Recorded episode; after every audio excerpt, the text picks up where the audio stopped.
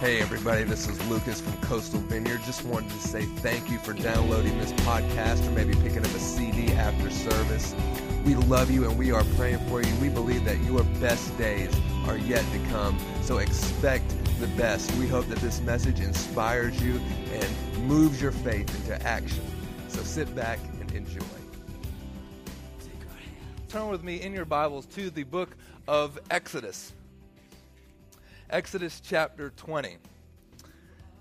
And we, this morning, are going to talk about the Sabbath. Having a Sabbath. Having a rest.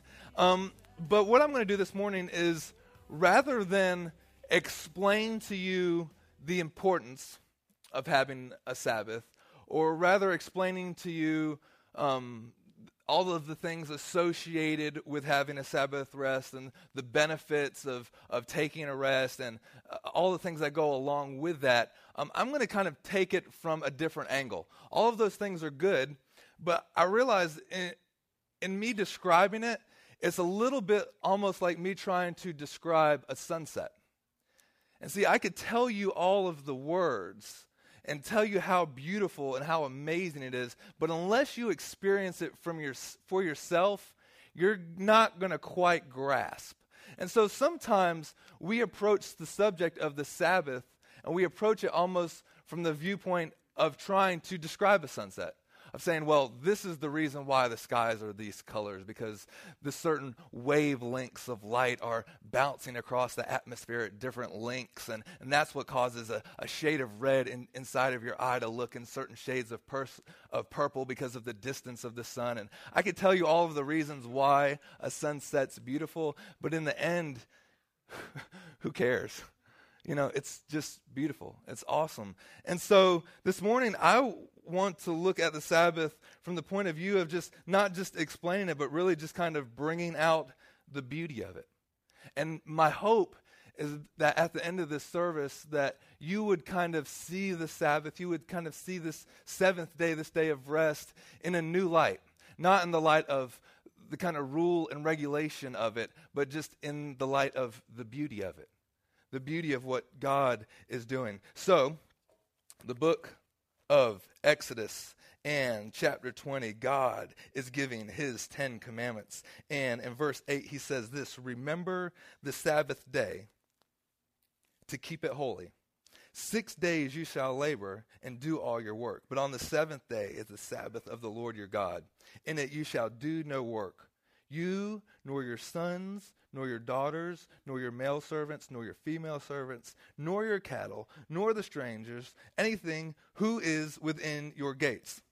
For in 6 days the Lord made the heavens and the earth, the sea and all that is in them, and rested the seventh day. Therefore the Lord blessed the Sabbath and hallowed it. He made it holy."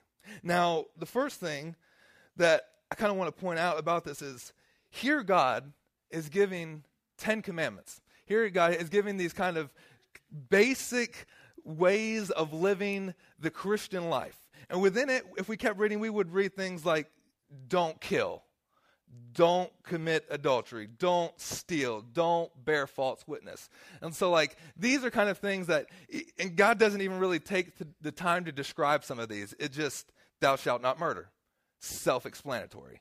Thou shalt not commit adultery. Self-explanatory. But here in the Sabbath, he takes the time to really describe what it is. And in the midst of giving all of these rules and regulations, he says, stop. And he says, remember. Remember the Sabbath. This would be a little bit like this. This would be a little bit like you going to a new job, and the boss begins to describe to you all of the things that you can and can't do at this job. You are to do this, this, and this. Don't do this, this, and this. But in the middle of it, and the boss says, but stop. I want you to know this day you cannot work.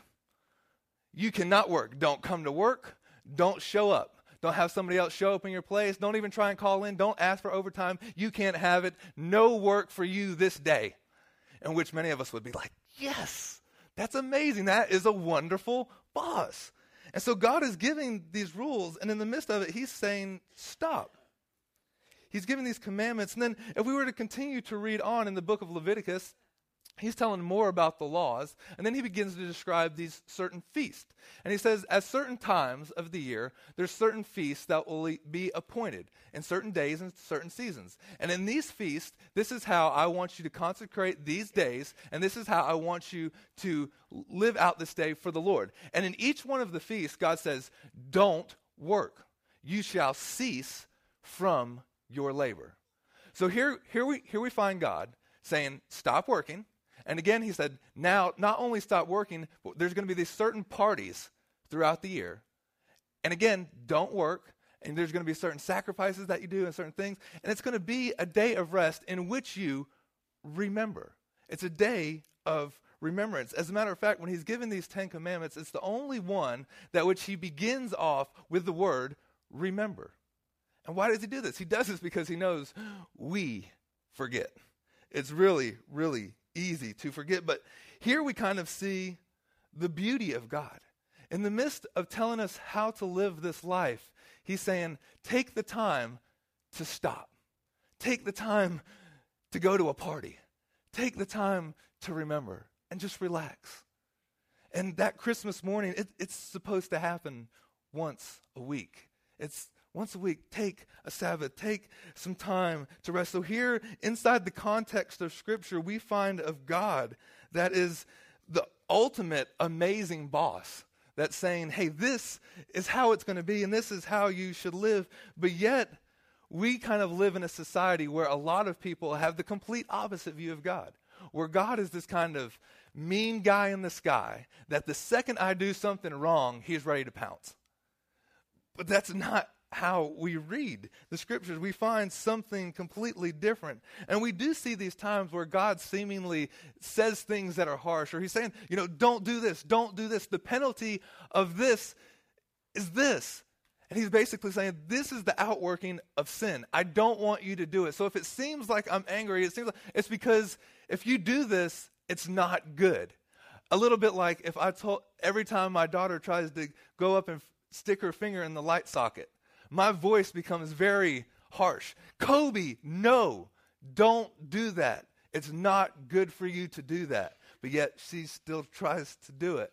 And so a little bit, when we read the Bible and we begin to read some of this language where it seems like God is seemingly upset, every time it seems like God is seemingly an angry God, it's because he's dealing with sin. It's because he's saying, listen, stop. Stop this path that you're getting ready to go down because it's going to hurt you.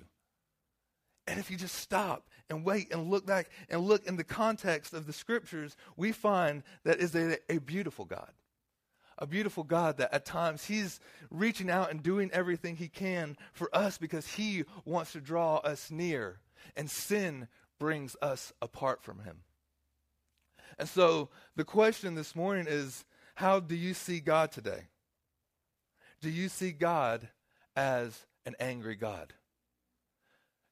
Do you see God as an angry God maybe because you've been trying to put your finger in the light socket and touch something that you shouldn't be touching? And God's saying, no, stop, don't do that. And see, there's a fear of God that's a healthy fear. And then there's being afraid of God. And see, when there's this healthy fear of God, it draws us closer to him. But when we're afraid of God, it draws us further away from him. Example, it's like me in the ocean.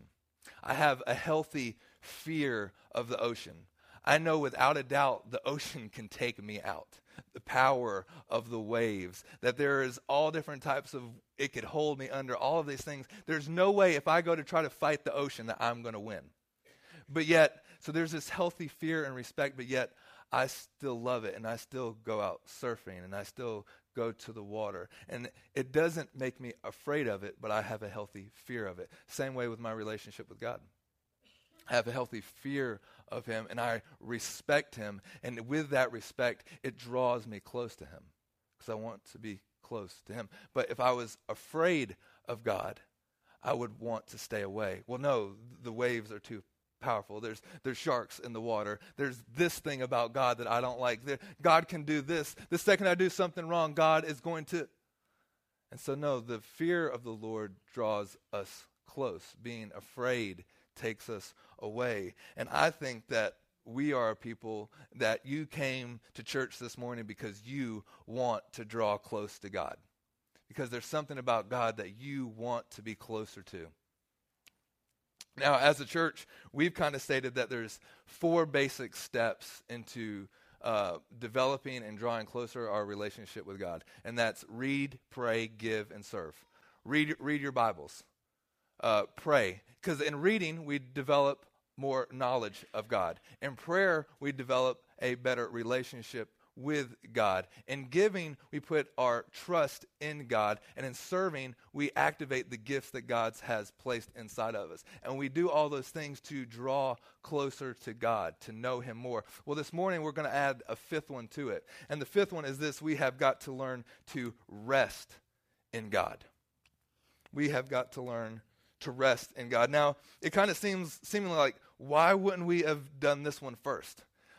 It seems the easiest out of all of them. Read, pray, give, serve. Resting seems, I mean, almost, hey, you don't have to do anything. It's the easiest. Well, for some of us, this is the hardest thing to do. For some of us, it is the hardest thing to do to just stop. Because we live in a world where I have a video, the world moves like this. And we find ourselves moving like this constantly, day in and day out. And it just gets busier and busier, and we add more things, and there's more work to do, and the list gets longer. And I got to do this at work, and I got to do that. And so for some of us, some of the hardest things that we could do is to simply do nothing. And yet, we find it in the commandments of God. God saying, this seventh day, this Sabbath day, cease from your work. Stop doing it. Why is it so hard for us to just simply stop sometimes? We find ourselves now at a place where a lot of people are making our New Year's resolutions. And there's always the basics. You know, I'm going to lose 10 pounds this year. I'm going to get back into the gym. You know, and Gold's Gym is going to be packed out for the next 10 days, and then it's going to be empty the rest of the year. And like, it's okay. Just admit it and go on. It's going to be all right. But what if we had another resolution this year? What if instead of making these resolutions of all these things that we're going to do, what if we made a resolution to say, this is what I'm not going to do? I am going to rest. I am going to not work on the seventh day, or whatever that seventh day is for you. It doesn't have to be Sunday. For some, it's Saturday. For some, it's Wednesday, whatever. This day, this time, I set apart this for God, and I am going to cease from working. How about that for a resolution? I think it would change the way that we see God, because here's the reality. We will never risk for God until we learn to rest in God. And you will never, we will never, because once we rest, we trust. And once we trust, we risk. And so I could get up here Sunday after Sunday and encourage you to take steps of faith and risk for God. But the thing is, you're never going to risk until you learn to rest. Because we rest in what we trust. And so maybe we're so busy with work because we trust ourselves. We work harder and harder and harder because we think it's all on us. We think it's on our shoulders to make it happen. And the thing is, we've bought into a lie. That is simply an illusion. If we ever get to the point where we think it's all on us, especially me as a pastor, that's the day that I quit. Because I know that I can't make it happen. I know that I can't do the work. There's not enough work for me to do what Christ has already done. And so better for me to learn to just trust. Better for me to learn to rest in him. Do you think that you hold it all together with your work and with your effort? Have you learned really to trust God so much so that you can rest? Easy to say, hard to do. Our society proves that. And within each one of us, I know there's that kind of feeling of like, and trust me, guys, I'm totally preaching to myself. I get in that work zone, and it's so easy to just, man, but there's so much I have to do. There's this and this, and how is it going to get done?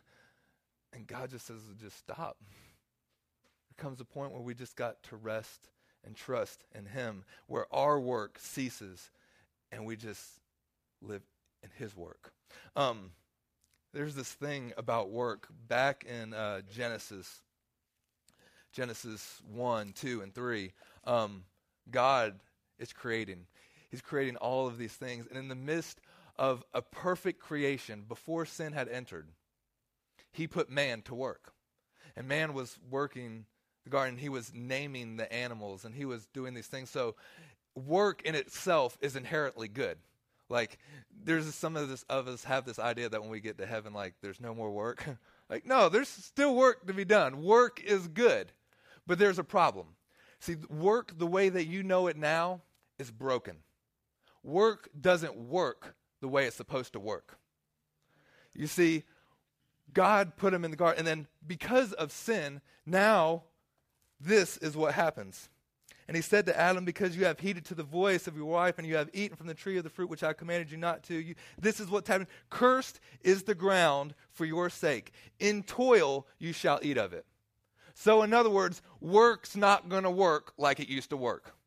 This ground is now cursed, and now within your work there is going to be toil to your work. There is going to be things that you are going to toil about your work. And so, which naturally leads us to the next question, does all work have to be toil? Well, have you ever seen the TV show Deadliest Catch, where the shrimp and fishing boats and all these guys, they go out, and certain times there's certain things that they're catching. Sometimes it's crab and fish and different types of crab at different seasons. They're kind of in this race to catch as much as they can. So there's always one boat that's just like head and shoulders above the rest, and they're just pulling in these crab pots and fish and all this stuff, and it's just, man, it's just amazing. And they've been working for 18 hours straight, and you watch it on TV, and there's a certain kind of liveliness on the boat that, man, because these guys know we are making money, we're making bank, and so they are working their butts off, and they're pulling in, and they are just, but there's a certain amount of liveliness, even in the midst of them being extremely tired. And then it shows a picture of the boat that's not doing so well. And these guys are doing the exact same amount of work, and they're throwing in their pots, and but they're coming up empty and empty and empty, and just, but the mood on that boat is a little bit different. The mood on that boat is, man, this just isn't working. What am I going to do? It stinks. Life stinks. I don't know. And the guys are complaining. I got bills to pay. We ain't catching. No, it ain't what it used to be. And so the mood on the boat, but there's just this kind of, and work is really toil. And so the Bible tells us a similar story over in the book of Luke, chapter 5. Luke chapter 5, Jesus, and verse 5, saying this. Jesus says, told him to launch out into the deep and to try to catch more fish. But Simon answered and said to him, Master, we have toiled all night and caught nothing. Nevertheless, at your word, I will let down the net. So here we have Jesus talking to these fishermen, and these fishermen have been out all night doing what? Toiling. And they're toiling. Why? Because they have caught nothing. They are just like these guys on the Deadliest Catch that have done all this work only to come up with nothing. And when they had done, but at your word, Lord, nevertheless, we will let down our nets. And when they had done this, they caught a great number of fish, and that their nets were breaking. And so they signaled to their partners in the other boats to come over and help them. And they came, and they filled both the boats, so much so that the boats began to sink. When Simon Peter saw this, he fell down on his knees, saying, Depart from me, Lord, I am a sinful man. So what has happened? These guys have gone out fishing all night long, and because they've caught nothing, how does Simon Peter respond to their work? Well, our work is toil. It's the same word here used in Genesis 3. We've done all of this work, and it's just toil. It's all for nothing. And so Jesus says, well, throw in your nets again. Now, all of a sudden, they are catching all of these fish. And with catching all of these fish comes even more problems, because their nets start to break, their boats start to sink, and they're doing all of this work. They're hauling in hundreds of pounds of fish or whatever it was. But now there's a certain liveliness. The work isn't so much toil. Interesting that they grew more weary from not catching anything than they did from catching it. They grew more weary from not catching anything than they did from catching it. Because when they were catching, there was a lot more work involved. The nets were breaking. The boats were sinking. There was all this to be done. What's the point? Fishing is great when you're catching fish. But every fisherman knows that there are going to be days when you go out and you catch nothing. The first thing that we must realize about work is it's broken. And without a healthy understanding of this, we are going to quit way too often and far too easily. Because in the words of the famous song, Mama said, there'll be days like this. There'll be days like this, my mama said. There will be days when you catch plenty, and there'll be days when you catch nothing.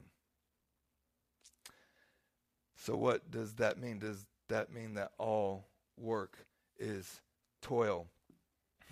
Well, to answer that, we have got to see God's plan of redemption.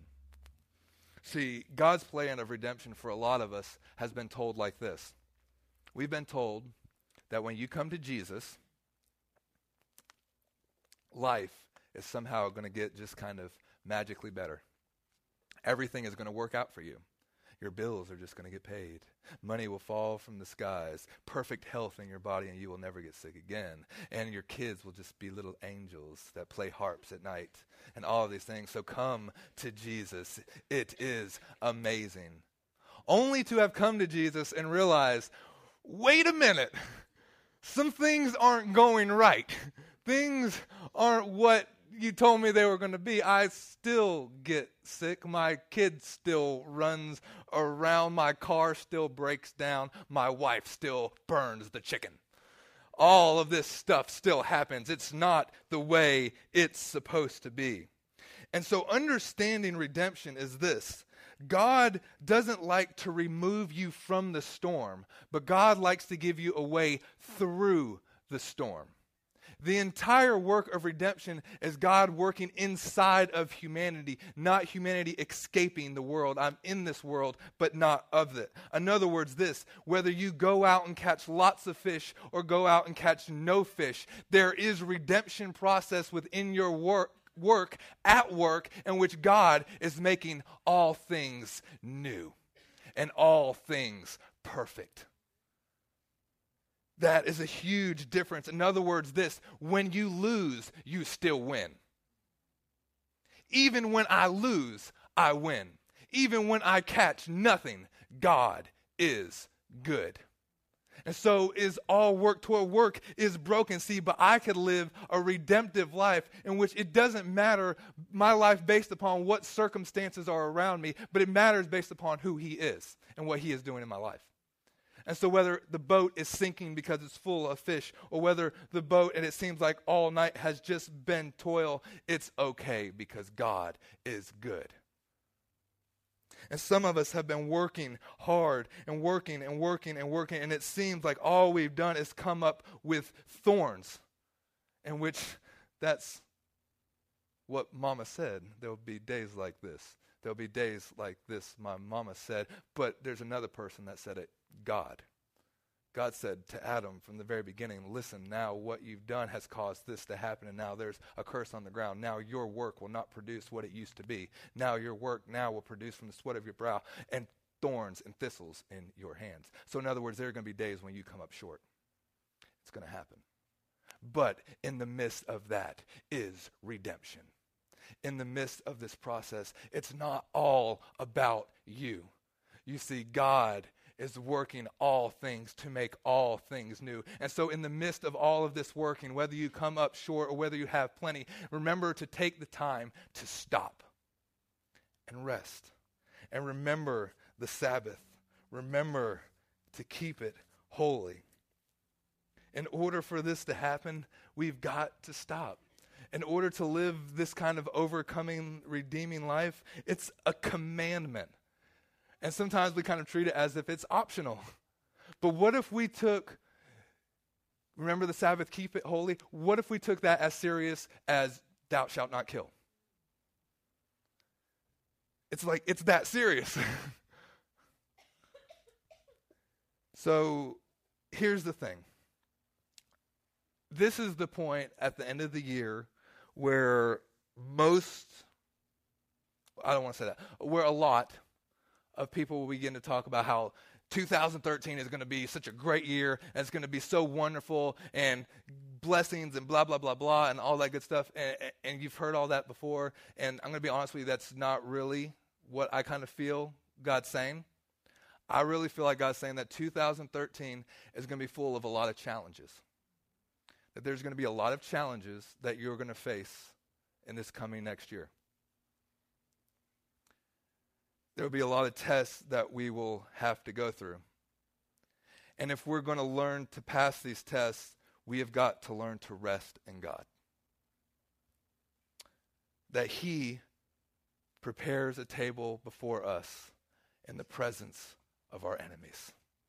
That though there may be things going on all around us, and it seems like the world may be just being flipped upside down, that He has a table in the very midst of our enemies.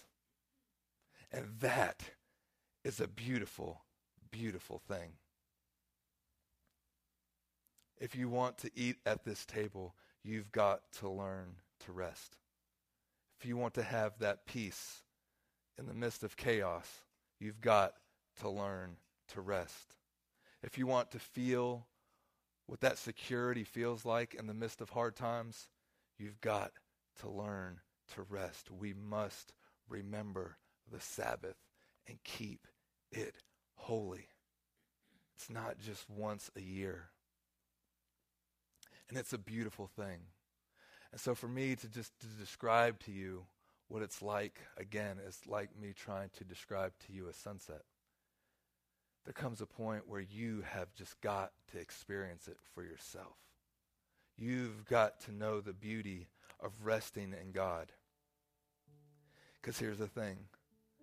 Everything that is beautiful, you must pause. Everything that is beautiful, you must pause. You will never, ever run through an art gallery. And yet that's how we live our lives. Everything that is beautiful is worth pausing for. And resting in, and waiting, and taking that moment. In Mark 2:27, Jesus says this, the Sabbath was made for man, not man for the Sabbath. In other words, it's made for you. It's a gift. It's a present to be able to cease from working and stop in the midst of all of this and find a table in the midst of your enemies, and to sit with God, and to learn what it is to rest in Him. This has been a presentation of Coastal Vineyard Church, a community of faith, hope, and love. For more information on who we are and how you can support future podcasts, visit us on the web at www.coastalvineyard.org.